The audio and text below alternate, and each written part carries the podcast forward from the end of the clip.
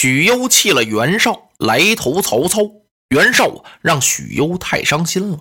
作为谋士，许攸来说呢，给他出了那么好的主意，袁绍啊，不单不听，还怀疑许攸。再加上沈佩那封诬告信，说许攸的子侄克扣军粮，而且告诉袁绍啊，要提防许攸为上，把许攸差点没给窝囊死。要不是他手下的从人解劝呢，他真想抹了脖子了。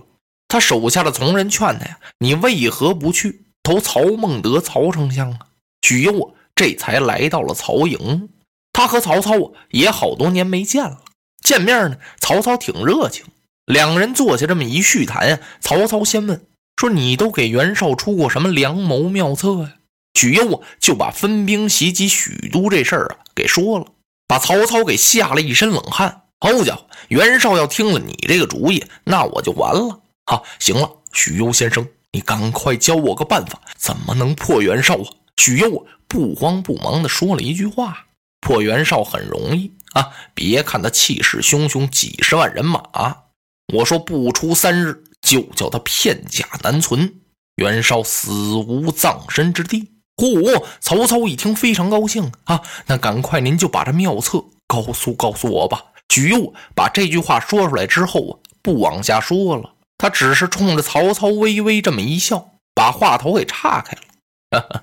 孟德公，我还忘了问您了，您现在营中之粮草还能支付多长时间呢？曹操手捻着胡须，大瞪着两个眼睛瞅着许攸，就等他把这主意说出来呢。一听许攸问他的粮食，啊啊哈，许先生，不瞒你说呀，能支付一年左右吧？那就是说，我的军粮够吃一年的。许攸乐了，孟德公未必吧？不可能啊！曹操眼珠一转，曹操心想啊，这许攸一进门来呀，先跟我说了说他怎么给袁绍出谋划策，袁绍没有听，然后呢，又告诉我他只用一计就能大破袁绍。可是呢，他为什么不往下说了呀？怎么扯到军粮上来了？是不是他信不过我呀？许攸的心情啊，还真让曹操给猜着了。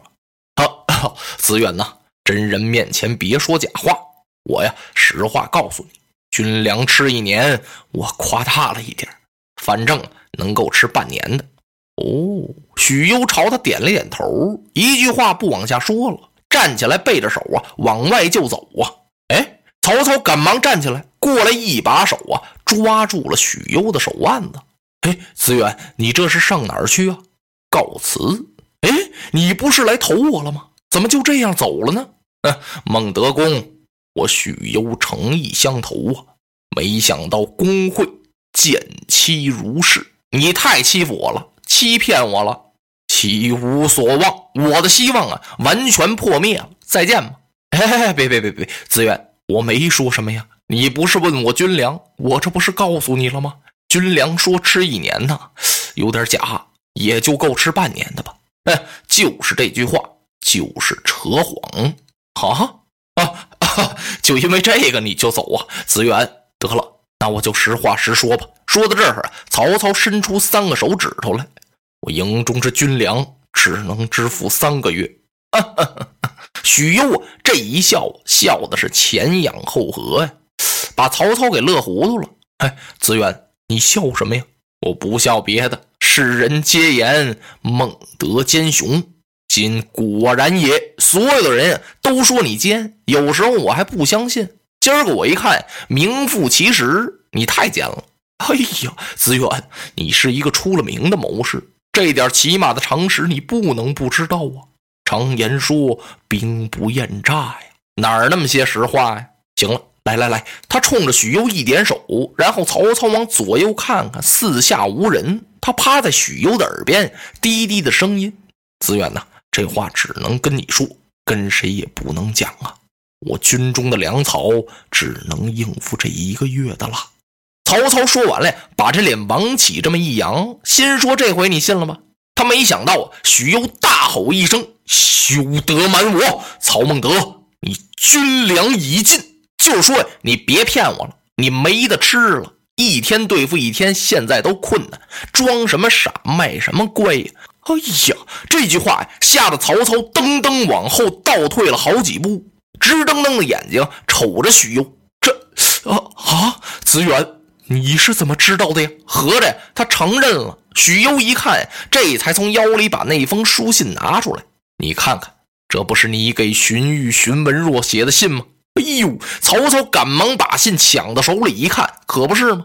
正是自己那封亲笔所书、催押粮草的书信。那怎么会落到你的手里了？我就因为得到你这个信，我才知道你军中乏粮，没有吃的了，所以我才向袁绍提出这一计，让他分兵去袭许都。哎呀呀，别提这档子事儿了。曹操摆了摆手，简直是吓杀人了。行了行了，他拉住许攸，二次归坐。许攸一看，这回曹操是一番诚意了。感情开始，这俩人从见面起啊，互相都变着戏法呢。许攸是什么心情啊？许攸啊，是想一见面啊，我先震你一下子。我曾经给袁绍出过这样的主意，让他分兵去袭许都，你害怕不？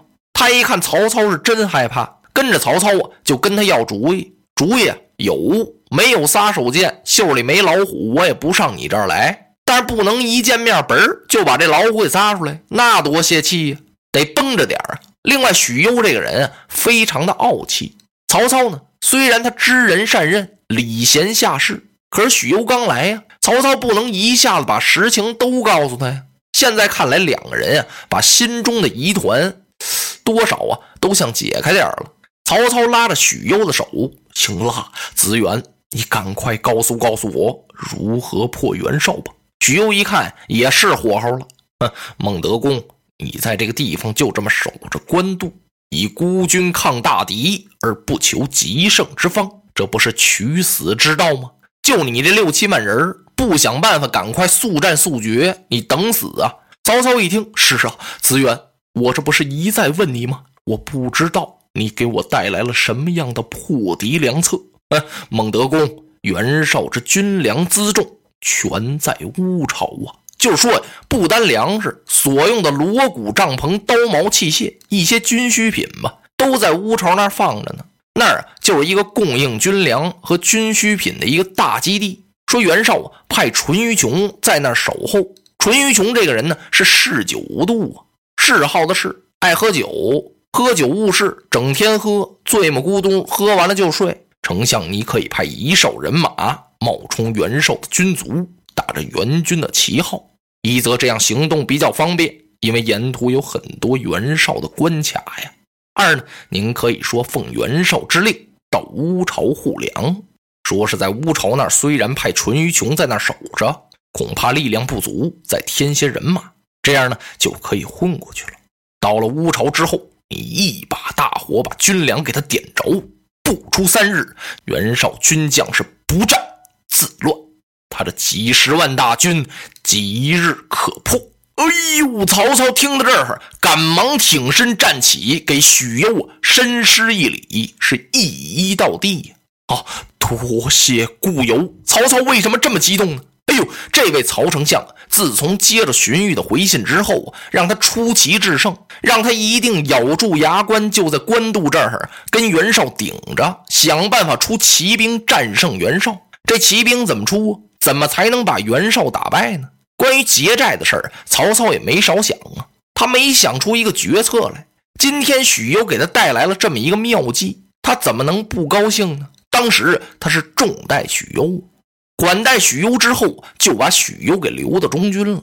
哎，这就是曹操心眼多的一个方面。这怎么体现出心眼多来呢？你有没有诈呀？你许攸来到这儿要是假的怎么办呀？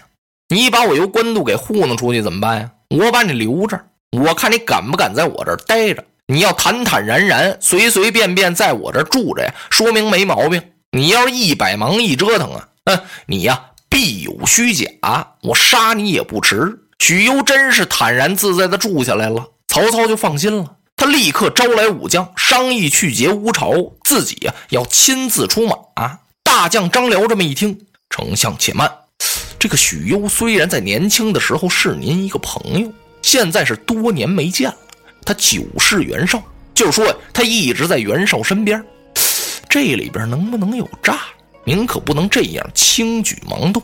哎，曹操一摆手，文员放心，许攸不像是有诈的样子，我已经把他留到中军了。文员呐，如今咱要不用许攸之计，那可就叫坐以待毙了。不瞒你说呀，我是早有结债之心，所以今天许攸告诉咱们了，把乌巢的底呀也全交给咱们了，咱们只管万安，此去乌巢是必然取胜。落花葬黄冢，花蝶各西东。